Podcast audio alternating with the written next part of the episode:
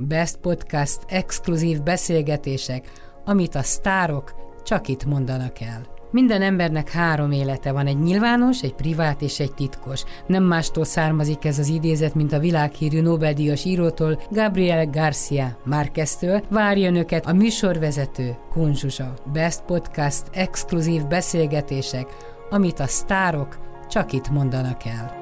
A heti podcast Jó. vendége Bence Ilona. Képzeld el, hogy megnéztem a te szülőfaludat, csak kíváncsiságból, Zákány telepet, hogy mi fejlődött, vagy mi lett vele. Hát nem sokat változott szerintem a te gyerekkorodhoz képest. Egy viszont biztos, amin elájultam, hogy fillérekért lehet házat venni, képzeld el. Én találtam 10 millióért olyan gyönyörű házat, amiben ma beköltöznék rögtön. Hát igen, igen. Én is szeretettel köszöntelek, és mindenkit, aki hallja. Az az igazság, hogy hogy tényleg vannak nagyon szép házak, azért ez egyáltalán nem olyan ez az ákánytelep, mint az én gyerekkoromban. Szóval ez nagyon sokat változott. Annyit nem, hogy esetleg nagy, olyan nagy község lett volna, vagy város lett volna, tehát annyit nem változott, de, de változott sokat.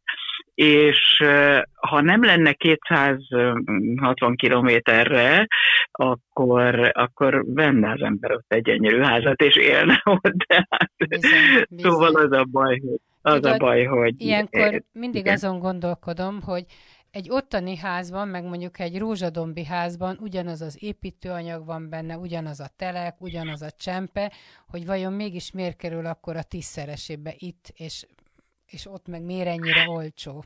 Hát azért, mert ott nem nagyon van munka a környéken, tehát ott a, a munka lehetőség, onnan el kell menni. Aki Pesten dolgozik, annak hiába van zákánytelepen egy szép ház, tehát ez biztos, hogy ezért. Biztos, hogy, zajlott hogy ezért. annak idején az élet nálatok? Tehát a szüleid hova jártak dolgozni, meg a testvéreid ki merre indult el? Az én édesapám vasútnál dolgozott. Egyébként a mai napig a Zákánytelep gyékényes területen az emberek nem tudom hány százaléka ma már, de a vasútnál dolgozik és meggazdálkodik, meg Nagykanizsára jár be dolgozni, vagy turgóra, vagy nem tudom, de ott sem nagyon a munka lehetőség. Úgyhogy édesapám a vasútnál dolgozott, és édesanyám miután négyen voltunk testvérek, 14 éves koromig, és utána öten lettünk, így, és édesanyám nagyon sokat volt beteg, szóba nem jöhetett, hogy, hogy ő elmenjen dolgozni, ráadásul volt óriási kertünk, volt szántóföld, volt, mindenféle állatok voltak, különböző években különböző állatok voltak. A disznó az majdnem mindig volt, de hogy libák voltak, vagy kacsák voltak, vagy nyulak voltak, vagy csirkék voltak, vagy nem tudom, az, az változó volt. Akkor ez egy de nagyon ugye... nehéz élet volt, nem? Tehát az értelmiség hajlamos lebecsülni a paraszti világot, meg azt a fajta életmódot. Én mindig azt szoktam mondani, hogy tessék utána csinálni, amikor én 8 órakor az egyik oldalamra, a másik oldalamra fordulok, akkor lehet, hogy vidéken már megművelték a földet, meg megetették az állatokat. Ők már reggel négykor felkeltek.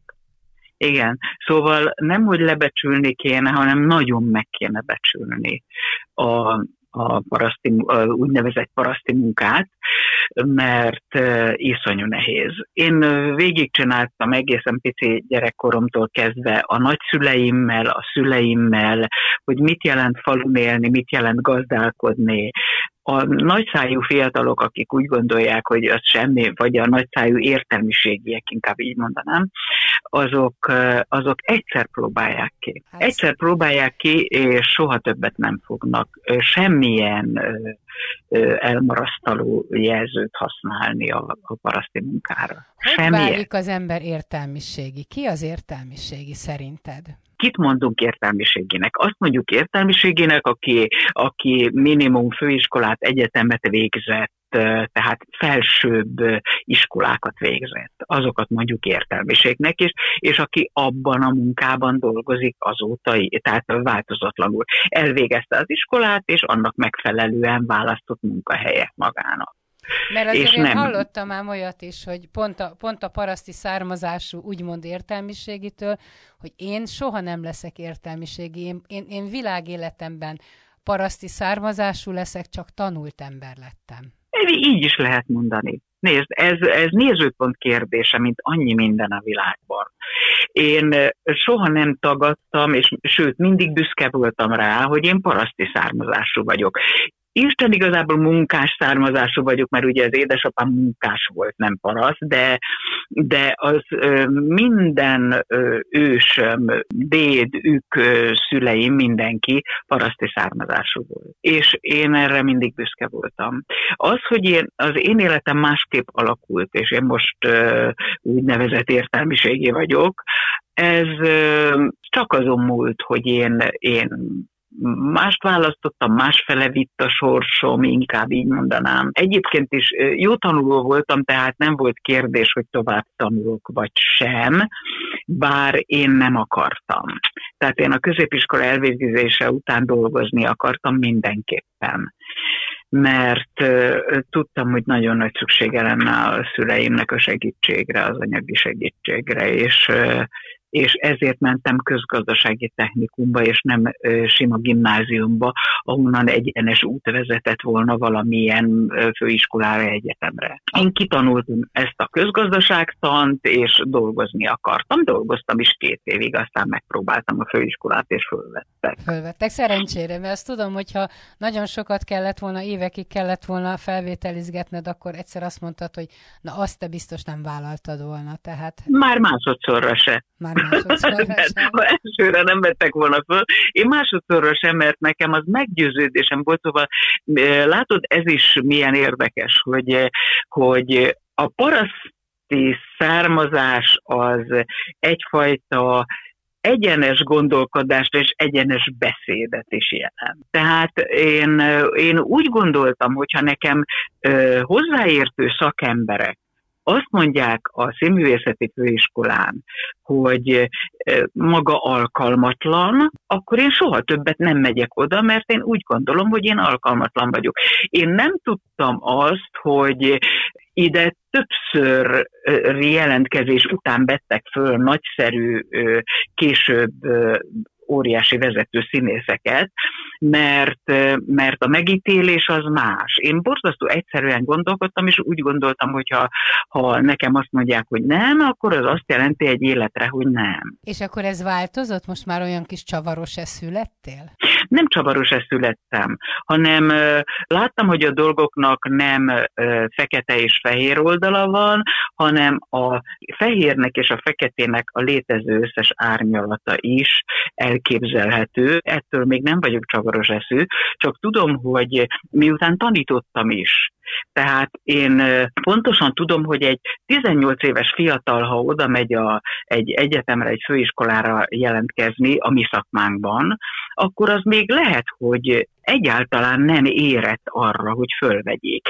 De egy év múlva már az lesz mert lelkileg, fizikailag olyan sokat változik egy 18 éves ember, hogy a következő évben egyszer csak a tanárok rácsodálkoznak, hogy nézd, csak ő tavaly is itt volt, de tavaly olyan kis zsenge volt, meg olyan kis szürke, és most meg milyen jó. Ez, ez nem, nem kellett ehhez csavaros eszűnek lenni, hanem tájékozódnom kellett ebben a szakmában, és sok mindent ki kellett próbálnom ahhoz, hogy belássam, hogy nem csak fekete és fehér van. Egyébként meg a egyáltalán csavaros az egész életben. A csavaros eszűséget úgy is gondoltam, hogy vajon ma már tudod-e, hogy szemben áll veled valaki, mond a két gyönyörű szép szemedbe valamit, valamit, és te pontosan tudod, hogy nem az igazat mondja, hanem mást gondol, mást mond, mint amit érez. Többnyire tudom, de azért időnként még mindig megvezethető vagyok. Na, erre régen, igen. igen, régen nagyon az voltam. Régen nagyon az voltam. Tehát én ezt soha nem gondoltam, hogy az emberek, ha kimondanak valamit, akkor az lehet másképp is. Tehát én úgy nőttem fel, hogy, hogy a kimondott szó az szent és sérthetetlen. És úgy is felnőttél, hogy mondjuk azt mondták a szüleid, hogy, hogy soha ne hazudj? Igen, igen, igen, igen. Igen, ezt így neveltek. És betartottad? A... Soha nem is volt olyan turpisság, amiért mondjuk édesanyád keze eljárt? Nem járt el soha az édesanyám keze. Csináltunk olyat gyerekkoromban, hogy, hogy nem fogadtunk szót, tehát nagy játékban, őrült nagy játékban voltunk. Hatalmas udvarunk volt, és sok gyerek volt a házban. 12 család lakott egy, egy vasúti bérházban, és és nagyon minden családban volt gyerek, majdnem minden, talán egy családban nem, és és nagy játékban voltunk, és az édesanyánk szólt kétszer, háromszor, hogy gyertek be, vacsorázunk. Megint szólt, gyertek be, vacsorázunk. Nem mondom még egyszer, kizárlak benneteket, ha nem jöttök be. Gyertek be vacsorázni. És mi még mindig nem mentünk be. mert mondtuk, majd mindjárt, mindjárt jövünk, anyuka, mindjárt jövünk, mindjárt jövünk, és nem ment. És az édesanyánk bezárta az ajtót, és kizárt minket. Hol töltöttétek az éjszakát? Az egyik szomszédnál. De gondolom nem aggódott, mert biztos tudta, hogy jó helyen vagytok. Hallotta, amikor föl, fönt az emeletemben hívtak bennünket az egyik lakásba, igen. Mint ahogy elmondta, egész éjjel nem aludt az izgalomtól, hogy ha, mi van velünk, de neked... muszáj volt. Igen. Ha neked pénzt kellett keresned, vagy erre gondoltál, és úgy álltatok anyagilag, akkor az ötödik gyereken nem volt egy percnyi gondolkodás, hogy jöjjön vagy ne jöjjön, mert még nehezíti a családi költségvetést? Volt gondolkodás. Az ötödik gyerek nem volt tervezett gyerek. Az összes többi sem volt, de így kilenc év után ugye a, legkisebb akkor kilenc éves volt, és így kilenc év után mondhatnánk így, hogy véletlenül jött a, a kis hugom, aki hála jó Istennek, hogy jött, mert imádjuk minnyáján. A szüleink gyönyörűsége és öröme volt, és minnyájunké, tehát nagy baj lett volna, vagy nagy kár lett volna, hogyha, hogyha nem születik meg. De az édesanyám úgy tudta, hogy az utolsó gyereknél neki voltak mindenféle nőgyógyászati problémái, és hogy ő többet nem lehet, ő nem eshet többet teherbe. Így tudta. És kilenc év után egyszer csak furt csákat érzett, a négy gyerek után azért azt már ő tudta, hogy itt nem, nem arról van szó, hogy elrontotta a gyomrát, és elment az orvoshoz, és mondta az orvos, hogy hát ez bizony egy terhesség. és azonnal mondta az orvos, hogy, hogy, hogy percig se gondolkodjon rajta, mert az ő egészségi állapotában meg a négy gyerek után természetesen ezt hivatalosan meg elvehetik a babát.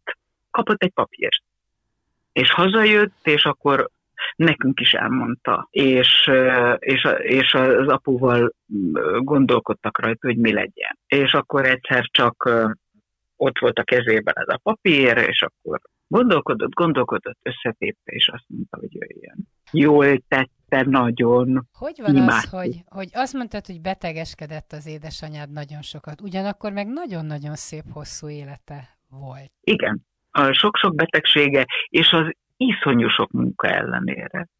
Az én szüleim annyit dolgoztak, amennyit elképzelni nem tudnak ma, manapság emberek. Ilyen két-három órákat aludt az édesanyám. És hogy bírta akkor ezt éjszaka, fizikailag? Igen. Éjszaka főzött, éjszaka festette ki a konyhát, csinált leves tésztát, meg sütött, meg nem tudom mi, és bírta.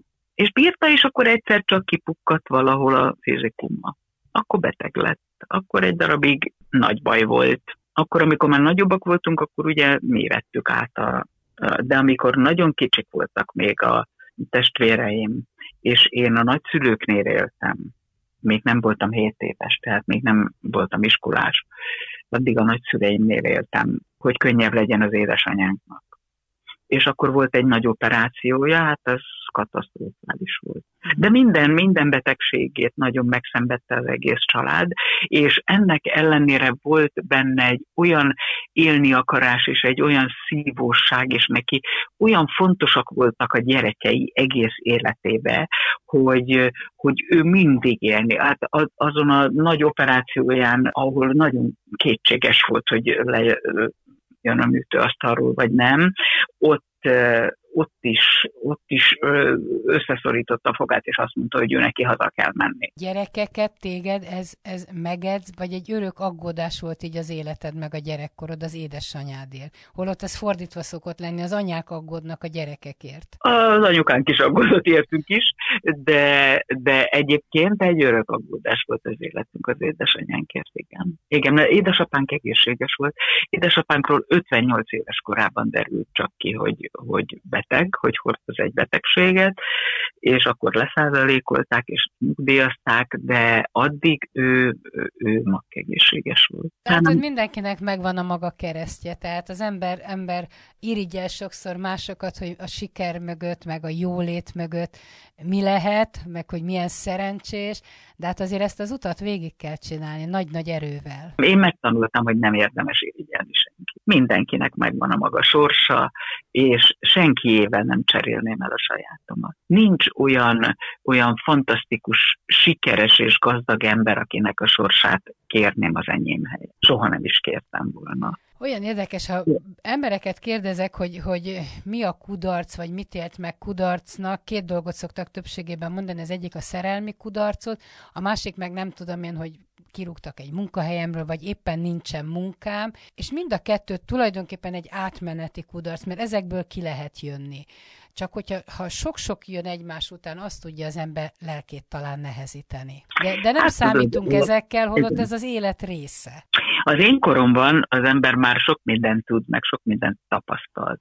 És pontosan tudom, hogy a, a siker is átmeneti. A kudarc is átmeneti, és a siker is átmeneti. Mint ahogy a boldogság is átmeneti, és a boldogtalanság is átmeneti. Van egy út, amin járunk, és ezen az úton érnek bennünket kudarcok, és érnek sikerek, és bántanak bennünket, és szeretnek bennünket, és ez mind-mind-mind hozzátartozik az életünkhöz, és mind gazdagítja. Amikor szenvednünk kell akár a magánéleti problémák miatt, akár munkahelyi problémák miatt, akár anyagiak miatt, akkor az borzasztó rossz akkor az nagyon-nagyon rossz. Aztán kijövünk belőle, tovább megyünk, és, és egyszer csak nem az lesz a fontos. Egyszer csak az lesz a fontos, ami az egész úton történt velünk. És abban bizony többnyire kiegyenlítődnek a dolgok. Milyen vagy, ha, ha kudarcér? Vagy mi a támasz, mi a tipped, mi a gyakorlatod, hogy Mit csinálsz olyankor? Sírsz, Megpróbálok lenni. Imádkozol, kibeszéled? Imádkozom. Imádkozol? Imádkozom, az biztos. Az biztos, igen. Az az első, hogy imádkozom, és az is biztos, hogy, hogy mindig előre fele török ki a kudarcokból. Tehát azt én pontosan az édesanyámtól tanultam meg, hogy nem lehet feladni nem lehet feladni, akkor, akkor addig kell agyalni, míg az ember kitalálja, hogy hogy lehet abból kijönni. És valahogy mindig ki lehet jönni mindig ki lehet jönni. Lehet, hogy az embernek fel kell adni a, a, a komfortzónáját, és, és másképp kell élni, és más, és, és nem lesznek olyan sikerei egy darabig, és nem lesz annyi pénze egy darabig, és nem szeretik egy darabig, aztán majd változik a dolog, és akkor, és akkor megint jön valami jó az életben. Tehát az biztos, hogy, hogy nem ülök otthon, és várom a jó szerencsét, hogy majd történik valami, hanem, hanem akkor szedem össze a legtöbb erőmet, és akkor, akkor összpontosítok arra, hogy, hogy most hogyan tovább. Van olyan ember, akiben százszázalékosan megbízol, és tudod, hogy soha semmiért nem adnak ki? Ó, hogy ne, van. A gyerekem, az biztos, és a, és a testvéreim, ilyen volt az édesanyám, meg az édesapám is, csak ők már nincsenek. De a mhm. testvéreimben ezer százalék. De soha nem játszanának ki téged? Soha. És én se őket.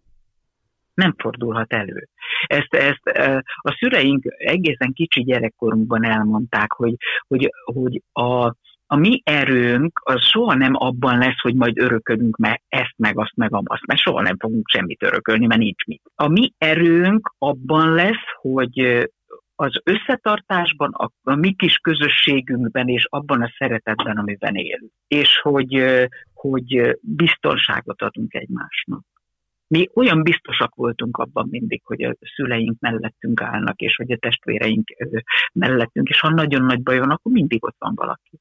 Tehát ez, ezer százalékig biztos vagyok benne. És amikor eljöttél otthonról először középiskolába, de utána egy nagyobbat ugrottál Budapestre, akkor, akkor száz százalékig elfogadták a szüleit, hogy színésznő legyél? Igen. Büszkék voltak és boldogok, és nem nagyon hitték el. De ők, tehát amikor én első osztályba mentem, és volt egy ünnepség, és az édesanyám azt mondta, hogy tanuljuk meg azt a verset. És megtanított nekem egy verset, és én elme, elmondtam az iskolába azt a verset, és a következő ünnepségen is mondták, hogy mondanék megint egy verset, és mondtam, hogy igen.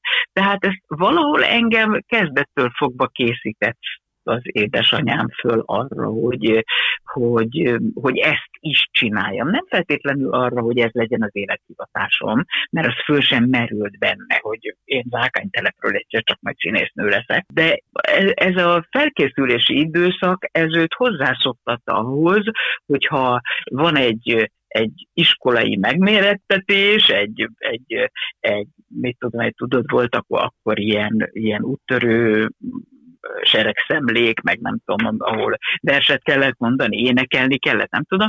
És akkor ő mindig jött velem, vagy velünk, mert uh, volt, amikor a, a hukom meg az öcsém is ott volt, mert gyönyörű énekkarunk volt, nagyszerű énekkarunk volt az iskolának, és a, az énekkarral mentünk ilyen úttörős eregszemlékre, és akkor az anyu mindig jött velünk, és, és mindig nagyon boldog volt és büszke volt. Tehát neki ez nem volt idegen, hogy én fölmegyek a színpadra és mondok egy verset, vagy énekelek. De az, hogy fölvegyenek a főiskolára, az azért neki is nagy falat volt. És jöttek utána Tehát, a premierre, meg a színházba tudtak jönni? Persze, 200 valahány kilométerről, nem volt gond? Ne, hát fölültek a vonatra, hát vasutasok vagyunk. Ja, igaz. És még ingyen is hát, utazhattak. A vonatra, igen. És jöttek. Igen, igen. És amikor először láttak a hattyúba, akkor az édesanyám azt mondta, az édesapám csak úgy nyelte a könnyeit, olyan édes volt, úgy, úgy fogta a kezemet, és úgy nyelte a könnyeit, és akkor és akkor az édesanyám meg azt mondta, hogy, hogy először, először úgy nem mondta konkrétan semmit, és akkor kérdeztem, hogy és akkor, és akkor örültetek, és nem volt hiába való, hogy eljöttetek, és itt töltöttétek az egész.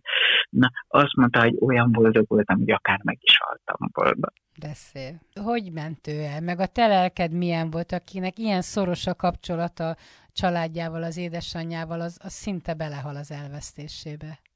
Ez így is történt. Ez pontosan így történt, de miután úgy szeretnek engem az égiek, hogy, hogy úgy intézték ezt is, hogy, hogy egy héttel korábban megszületett az unokám, mint amikor elment az édesanyám. Tehát nem vártuk, három hét múlva vártuk még a babát, de egy héttel korábban jött, és közben az édesanyánk rosszul lett, és kórházba került, de már Alex megszület. És annyira sok mi és premier volt a színházban, na hát szóval na, na hogy olyan sok minden történt egyszerre, hogy én nem is nagyon tudom, hogy hogy éltem ezt túl, ezt az időszakot. De a testvéreim ugyanígy. Nagyobbik húgom is itt volt, a, a középső húgom is vidékről itt volt, a, a kis húgom is ott volt, mindenki itt volt az anyu körül. De mindenkinek a vigaszt az a gyönyörűséges kicsi gyerek jelentette, mm. hogy ő itt van, és ez az életemnek egy nagyon nehéz időszaka volt, amit én itt a pandémia alatt ki is írtam magamból, úgyhogy nagyon remélem, hogy szeptemberről meg is jelenik a második könyvem. Mi lesz ennek a címe? Az egyik jön, a másik megy. Hm, ez így van. Nagy szerencse, hogy, hogy remekül tudsz írni, az első könyvedre is emlékszem, hogy van egy, egy nagyon-nagyon jó íráskészséged, és ez szinte terápia lehetett már a címből is Igen. érezve, hogy ezt, ezt neked meg kellett írnod ezt nekem meg kellett írnom, ez így volt, és, és erre az, hogy nem, nem mentem sehova, hanem ide voltam bezárva, ez, ez éppen nagyon jó időszak volt, mert addigra már a gyerekek elmentek, addigra már kiköltöztek Görögországba, és akkor én már itt magamban Elintézte, de hogy viselted Igen. azt, az, aki hosszú-hosszú ideje egyedül él, és akkor hirtelen ott volt a lányod, ott volt egy pici baba, aki, aki növekedett, és a hangos volt tőle, gondolom, a ház. Ez egy új életforma volt. Hála Istennek. Ez jó volt? Jaj, nagyon. Nagyon. Hát annyira gyönyörű, és annyira édes, és annyira imádnivaló, hogy, hogy ez a legjobb dolog a világon nagymamának lenni. De hát akkor most rossz vagy nélküle, nem? Hát nagyon, hát így, így aztán hatalmas telefonszámláink vannak, mert két naponta az biztos, hogy hosszasan beszélgetünk, és ő mondja magáét, és mutat meg mindent, és, és az, az elején még kérdeztem, most már nem kérdezi, hogy mikor jössz Ica? Ica, és akkor mond, igen, Ica nagy, Ica nagy, Ica, igen, és akkor azt de mikor jössz Ica? És mondtam neki, hogy majd, hogyha már nem lesz ez a csúnya betegség, mert most nem lehet utazni. És akkor megint kérdezte, hogy mikor jövök. És akkor mondtam, hogy jövök, kicsim, jövök, amint le. És akkor egyszer csak azt mondta, hogy már háromszor megígérted, hogy jössz. De cuki, nagyon És nem jössz. És mekkora, hány éves már? Most már, most már öt. Hú, hát az már komoly fű, és magyarul, görögül, mind a két nyelven tökéletesen el... Magyarul, görögül, igen. Ez egy jó életindulás, megkezdés, ez a, ez a két nyelv. Ez nagyon Igen, mert jó. ugye hát kezdetben a magyar volt, a, a magyarul kezdett, kezdtük el tanítani, hogy ne kapjon rögtön ilyen szívrohamot a gyerek, hogy két nyelven beszél. Hát a papája mindig görögül szólt hozzá, de ő nem tudott még válaszolgatni, ő mindig magyarul válaszolgatott, és akkor, akkor egyszer csak elkezdett megtanulni görögül. Nagyon helyes volt, mert a, a nem szereti, hogy a papája dohányzik és akkor azt mondta, hogy hogy, hogy tegye azt a cigarettát, és akkor azt mondta neki a, a papája, hogy, hogy ha megtanulsz görögül, leteszem. Megtanult. És, és most nagyon nagy bajban van, mert a gyerek megtanult görögül, és ő meg nem bírja letenni a cigarettát. Uha, pedig ezt kellene. Ú, igen, ígéret nagyon. szép szó, ez Nagyon nagy szó. gondban van. Próbálkozik, próbálkozik, de egyelőre nem megy.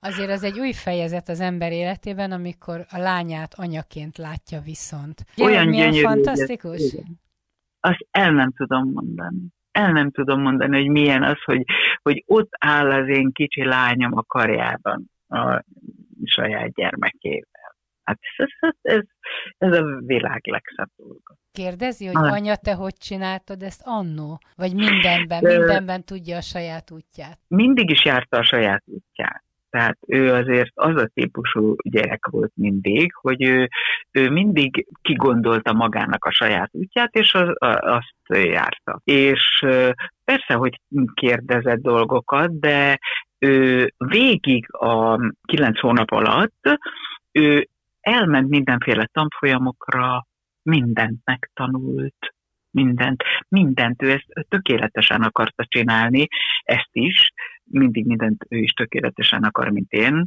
és, és sikerült is neki. Siker, mi mindent kitanult, mindent tudott, mindent. És nem kimélte magát, és, és ami a gyereknek jó volt, mindig az történt. Azt képzeld el, hogy négy éves koráig kapott anyatáját az uh, Alex. Az nagy dolog. Négy éves koráig, és akkor is úgy volt, hogy három napig nagy durcizás volt, és nem akart szóbálni anyukával, mert nem kapott és akkor, és akkor aztán megszokta, hogy jó, hát akkor nincs. Emlékszel te arra, hogy mikor megszületett Gabi és növekedett, hogy benned milyen változást hozott? Tehát tudod, amit szoktak mondani, hogy nem véletlen születik egy gyerek oda, hova születik. Tehát Igen, do- dolga Igen. van a gyereknek is a szüleivel. Úgy van, úgy van, pontosan. Az én életemben is, hát a, a, a legnagyobb erőssége a mai napig az életemnek. Én soha nem érzem, tehát az, az hogy én, én egyedül élek, az nekem soha nem jelentette azt, hogy én egyedül vagyok az, hogy a testvéreim, meg a, hát a szüleim is, amíg értek, meg, meg a gyerekem, az nekem teljesen kitöltötte az életemet, pláne, hogy ugye még annyit dolgoztam mellé, amennyit csak lehetett közbőső időm nem is volt. Én ezen sokat gondolkodtam, hogy, hogy egyedül maradtál, hogy lehetséges pontosan azért, mert óriási nagy a családod? Tehát ha nem lettek volna testvéreid, akkor lehet, hogy könnyebben ment volna az a, az a párválasztás, mert jobban rá vagy utalva, hogy a szeretededet kinyújt ki engedhess, kiadhass másnak, meg téged is szeressenek. Biztos, hogy, biztos, De olyan sokan szeretnek, és te olyan sok embert szeretsz, és nem, nem feltétlen kell ezt egy emberre ráruházni. Ez az én választásom. Ez, én nem úgy maradtam egyedül, hogy, hogy nem lett volna lehetőségem, hanem úgy maradtam egyedül, úgy, úgy döntöttem, hogy nekem így a jó. És miért így a jó? Mi a jó ebben? Mert pontosan ezért, mert, mert a, a munkám, a családom az oly módon töltötte ki az én életemet, hogy minden párkapcsolati próbálkozásom az ahhoz képest kevesebb volt, és lehet azt mondani, kudarc volt. Tehát ne, nem, nem kudarcnak éltem meg, de tudomásul vettem, hogy ez, ez sem az, ez sem az, meg ez sem az, és akkor egy idő után nem próbálkoztam. 50 fölött döntöttem úgy, hogy, hogy, hogy én most akkor inkább egyedül próbálkozom, tehát ez, és, és nagyon, nagyon bevált nekem. De nem ajánlanám senkinek. Na de Tehát én ezt, azért nem, mert, mert ehhez, ehhez elég erősnek kell lenni, hogy valaki ezt. Van, vannak olyan emberek, akik egy percet nem tudnak egyedül élni. Én és a lányomnak szoktam mondani, hogy amikor fiatal volt, és állandóan szaladgált, és kereste a, a párját, hogy, hogy ne keress addig párt, amíg nem tanulsz meg egyedül élni. Akkor találjál, ha tudsz egyedül élni. Mert azért az élet nem kínál egy életen át párt, meg társat, meg az se biztos, hogy olyan nagyon jól sikerül. És tulajdonképpen erre tudod, erre szokták mondani, hogy a nagy döntéseknél, a, a születésnél, halálnál az ember úgyis egyedül van. Az biztos. Az, az, az, az teljesen így van olyannyira igazolta be az élet az édesanyánknál, hogy mindnyáján úton voltunk hozzá, és a, a nagyobbik hugom és a férje ott is voltak mellette. És a másik két hugom meg én úton voltunk hozzá. És ők ott voltak mellette, nagyon rossz állapotban volt már, és kiküldték őket, hogy az egyik beteg, mert többen voltak egy szobában, hogy az egyik beteghez bejöttek az orvosok, valamit kellett csinálni, és hát természetesen a, a hugomékat kiküldték, hogy ne legyenek ott, és az édesanyánk az alatt az idő alatt ment el, amíg a hugomék kint voltak. Igen, ezt sokszor hallottam tíz sok esetben. Perc, tudod? Tíz perc volt, vagy mi. Az anyukám nem a halál akkor, mert akkor már nem volt magánál, még magánál volt, de, de tudtuk, hogy meg fog halni. És bármikor mentünk látogatóba hozzá, elfordította a fejét tőlünk, nem nézett ránk. És én ezt nem értettem, és, és ezt utána az orvosok, ápolók mondták, hogy, hogy nem akar már itt lenni, nem akar már velünk lenni, ő igen. már máshol jár, mi rángatjuk állandóan vissza az életbe, de igen. ő már nem Igen, igen, igen. Ugyanezt történt nálunk is. Ugyanezt történt nálunk is, hogy nagyon szenvedett, nagyon rossz állapotban volt, és, de mi, mi annyira akartuk, hogy maradjon, és annyira akartuk, hogy még meggyógyuljon, hogy hiába mondták az orvosok, hogy, hogy ez most nagyon úgy néz ki, hogy ez visszafordíthatatlan, de, de mi akartuk. Akartuk, és ő kihasználta azt a nagyon rövid időt, amikor, amikor elmehetett. Kis visszoltatok a szobából, és gyorsan elmehetett, igen. igen. igen. Hogy van most a színház? Hogy vagytok? Most már lassan visszatér az élet, bár jön a nyári szünet, vagy eljött a nyári szünet, de valami olyasmit mondtál, hogy próbálsz. Mindenféle apróságok vannak, és a nyári szünet most nem olyan nyári szünet lesz, mint amilyen volt, hiszen volt másfél év szünet. Igen. Téli nyári szünet, szóval ez, ez pont elég volt mindenkinek, azt hiszem. És most a Madács tetőteraszán vannak koncertek, és most azzal foglalkozunk, tehát annak vannak próbái, és aztán július közepén kezdjük el az aranyoskámat van. Jó, akkor még egy búcsú kérdésem van, én ezt magammal kapcsolatban szoktam gondolni, én 66 éves vagyok, te talán egy picivel több, nem tudom mennyi, csak valami. Én sokkal több. Hát, jó, valamennyivel több. És amikor mindenki morog, meg zögykölődik, hogy elküldik, meg nem küldik el, meg van munkája, nincs munkája, én azt szoktam mondani, hogy tulajdonképpen én hálás vagyok azért, hogy hogy rám még gondolnak, meg dolgozhatok, meg bennem gondolkodnak. Tehát ha bármikor azt mondja bárki, hogy ez vége, én nem leszek haragos senkire, mert ilyen az életrendje. Vajon te hogy gondolod, mert a színészek szokták különösen mondani, hogy a halálokig két bottal, meg nem tudom én, süketen is még mennének a színpadra, meg mindenféle gondokkal, de a színpadon kell lenni a színésznek, vagy akár még játékmesternek is. Hogy te erről hogy gondolkodsz? Én erről úgy gondolkodom, hogy én is megvárom. Én egész életemben figyeltem az eseményeket, és igazodtam hozzá. Ha azt mutatja az élet, hogy hogy én nekem ennyi volt, és már nem lesz, nem kell többet sem, sem színpadra mennem, sem játékmesternek lennem, sem rendeznem, sem fellépnem, sem most azt akartam mondani, hogy sem írnom, ami nem igaz, mert írni bármikor lehet. Igen. Tehát, hogyha akarok, akkor még, még, még írhatok. Tehát az, az életem végéig működhet, vagy, vagy a, az értelmi képességem végéig működhet, és, és mondom, én miután én soha nem vagyok egyedül, és miután itt vannak nekem a testvéreim, és hát nekem itt még nagyon sokáig kell közlekednem Görögország és Magyarország között tehát alkalmasnak kell lennem rá, és szeretnék is menni, és szeretnék sokat velük lenni. Mert a lányomnak is szüksége van rá, és a, a unokámnak is szüksége van rá, úgyhogy én majd szeretnék egyre több időt velük tölteni. De mondjuk azt és honnan fogod meglátni. tudni, hogyha a színpadon már nem vagy százszázalékos? Megmondják az embernek? Megérzi? Azt megérzi. És van, van ereje hozzá fölállni, és azt mondani, hogy köszönöm, ennyi volt? Ez biztos. De biztos, biztos te is az ellenkezőjét? nincs, persze, persze. Hát akkor, meg, akkor viszont megmondják, de valami történik. Valamilyen módon az embernek azért az tudomására jut, hogy ez, ez most már ennyi volt. Kell edzeni az agyadat, hogy ne felejts? Kell, mindenkinek kell. És mi a, mi a gyakorlat rá? Szövegtanulás, vagy verstanulás, vagy hogy csinálod? Sok minden gyakorlata van ennek. Az írás például az egyik a gyakorlat, de az is, hogy, hogy memorizáljad a, a még meglévő szerepeidet, meg a meglévő estjeidet, mert ugye vannak önálló estjeim, és az, annak a, a memorizálása az nagyon, nagyon fontos és nagyon jó dolog.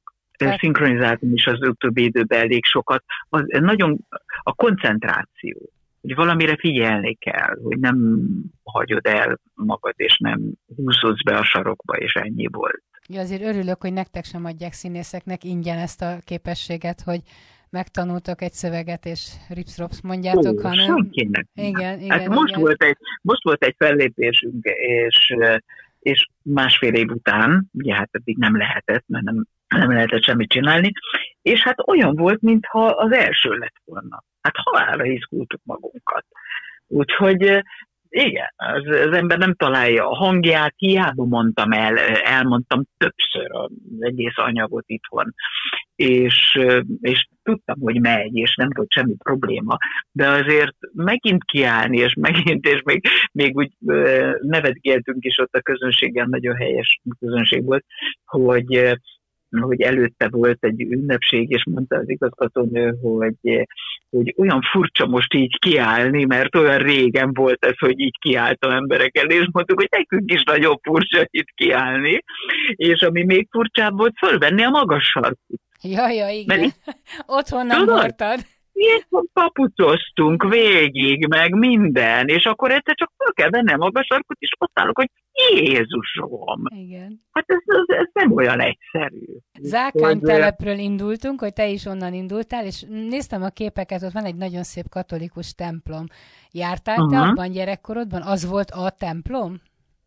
Az volt a templom, mi reformátusok voltunk, de néhányszor azért én elmentem abba a katolikus templomba, és pár évvel ezelőtt, már azért több évvel ezelőtt, ebben a katolikus templomban volt nekem egy önálló estem, akkor az én legnagyobb meglepetésemre ennek ezután, az est után engem Zákány díszpolgárává választottak, és ez nekem egy olyan gyönyörű pillanat volt, és az, hogy ez, ez pont ebben a szép templomban volt, és, és az olyan, az, az egész olyan meghitt volt, olyan gyönyörű volt, és ezek különleges helyszínek, tudod, ez, ez, ezek a szakrális helyszínek, ezek másképp működnek, mint egy, egy akármilyen mezei színpad, vagy egy pláne egy szabadtéri színpad. Szóval ez egészen másképp működnek. Írtó érdekes volt, hogy a Turai Színházzal játszottuk a, a Zita királynéról szóló darabot Gödöllőn. A Gödöllői gyönyörűséges kis színházban, és mindenütt nagyon nagy hatású volt ez a, ez a darab, de ott abban a színházban egyszer csak úgy éreztük, hogy egészen másképp szólalt meg, mint bárhol másút addig. Hát gondold el, hogy az a színházterem volt, az a amit a Sissi a Rudolfnak, az a Rudolf terme volt. Vagy igen, szóval, ez a kastélyban volt ne, akkor. A kastély, igen, igen a kastélyban. Igen, igen. igen. És hogy az, a, az, az, az az ő világa volt ott, és akkor Szóval ez egy, ez Illetve egy olyan... keltettétek azt a, azt a helyszínt és azt a ha, igen, igen, egészen, egészen különleges. Elhiszem. Egészen különleges. Megvan-e még a régi házatok a faluban? Szüleid háza? Ahol a nagyszüleim és a szüleim éltek, és ahova én születtem, az nincs, de az a kis ház még, még áll, de már van, ahova aztán költöztünk a, a, a szüleimmel, és a, a két nagyobb testvérem oda született. És ki van ismerős és a, még ott? Hát a, a hugom még ott élnek. Ja, hogy ők még ott a, élnek. Hm. A nagyobbik hugom és a sogorom ott élnek, igen, és unokatestvéreim is élnek még ott. Nagyon kevesen vannak már, akik, akik uh, még hozzánk tartoznak, vagy hogy mondjam. Édesanyám is ott élt, akkor erős egy a kötődésed még mindig, tehát nem Nagyon erős. Egy hét, múlva, egy hét múlva megyünk le hozzájuk, úgyhogy alig várom. Elhiszem. Nagyon szépen köszönöm Bence Ilonának, hogy, hogy együtt lehettünk, és köszönöm szépen ezt a nagyon sok-sok szép történetet, amit elmeséltél nekem. Én is köszönöm, ha meghallgatnak. Szia, szia. Best Podcast exkluzív beszélgetések, amit a sztárok csak itt mondanak el. Minden embernek három élete van, egy nyilvános, egy privát és egy titkos. Nem mástól származik ez az idézet, mint a világhírű Nobel-díjas írótól, Gabriel Garcia Márqueztől. Várja önöket a műsorvezető Kunzsuzsa. Best Podcast exkluzív beszélgetések, amit a sztárok csak itt mondanak el.